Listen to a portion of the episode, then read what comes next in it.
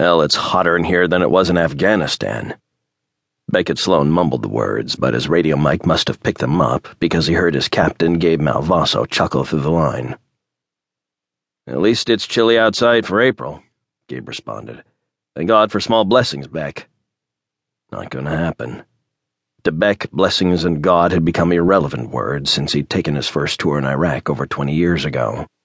Instead of dwelling on war experiences in Iraq, which still woke him in the middle of the night, he focused on his current job. How you doing back there, Proby?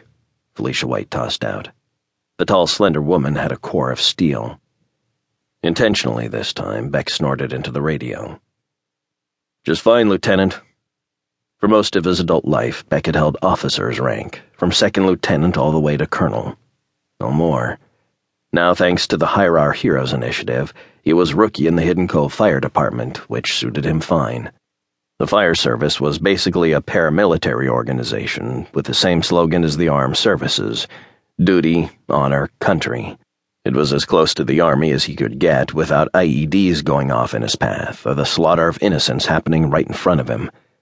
At least now he was trying to save people instead of kill them. A timber crashed down in front of Gabe, and all five members of the rescue squad jumped back.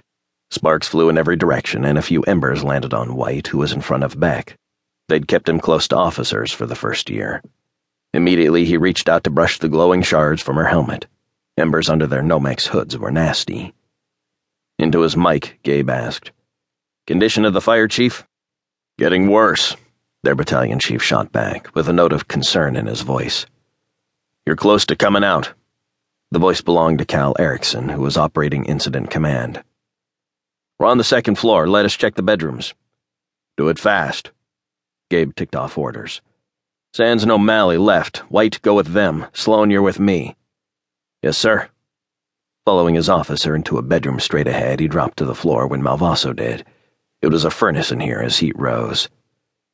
Check the left side. Blindly feeling the wall, Beck connected with a steel post. Bedstead? He reached beyond it and found a soft, spongy mass, a bed, which, when pressed, bounced. Got one, Cap. You carry him out, Beck. My side's clear. I'll be right in front of you to lead the way. Thankfully, he didn't have a superior officer who took over when things got tense. Beck identified legs first, a torso, a head. Scooping up the body, he determined the person weighed about 200 pounds and had a lot of muscle. Pitching the guy over his shoulder, Beck stood into even hotter air, which could burn the lungs. Using the wall again, since he could only see outlines, he slid his hand along the sheetrock until he reached the door. Stepping into the hallway, he slowly made his way down the stairs, careful to balance his heavy load. His pace was also hindered by the traditional gear of heavy clothing and a breathing apparatus, which weighed about 60 pounds. Halfway there, the horn blew, calling all firefighters to evacuate. Pick up the pace, Beck. Yes, sir. Beck tried to quicken his steps, but his balance started to give way. Sweat seeped out of him inside his turnout coat. The weight pressed over his shoulder had him stumbling to the exit. I'm right ahead of you, Gabe called out. It was pitch black down here, and Beck couldn't see anything. Follow my voice. A bracing rush of cold air, clean air, hit them as they exited the house into the night. Two paramedics from one of the ambulances rushed to Beck, took the body, and strapped it onto a gurney. When they left, Beck dropped to his knees. Every one of his muscles pulsed, and his breathing was ragged. Ripping off his headgear, he sucked in deep breaths. Again, he recalled the hot, fetid air he'd been forced to take in after a skirmish in Iraq or Afghanistan. Brody O'Malley approached him. Did good, buddy. Thanks. Gonna hurl? A woman, Sands or White, asked. I have. It's okay. Once more, he was overwhelmed with these people's kindnesses.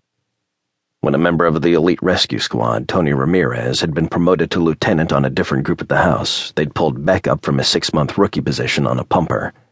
He knew why. Purple Heart, Silver Star, a variety of commendations for his performance on the battlefield.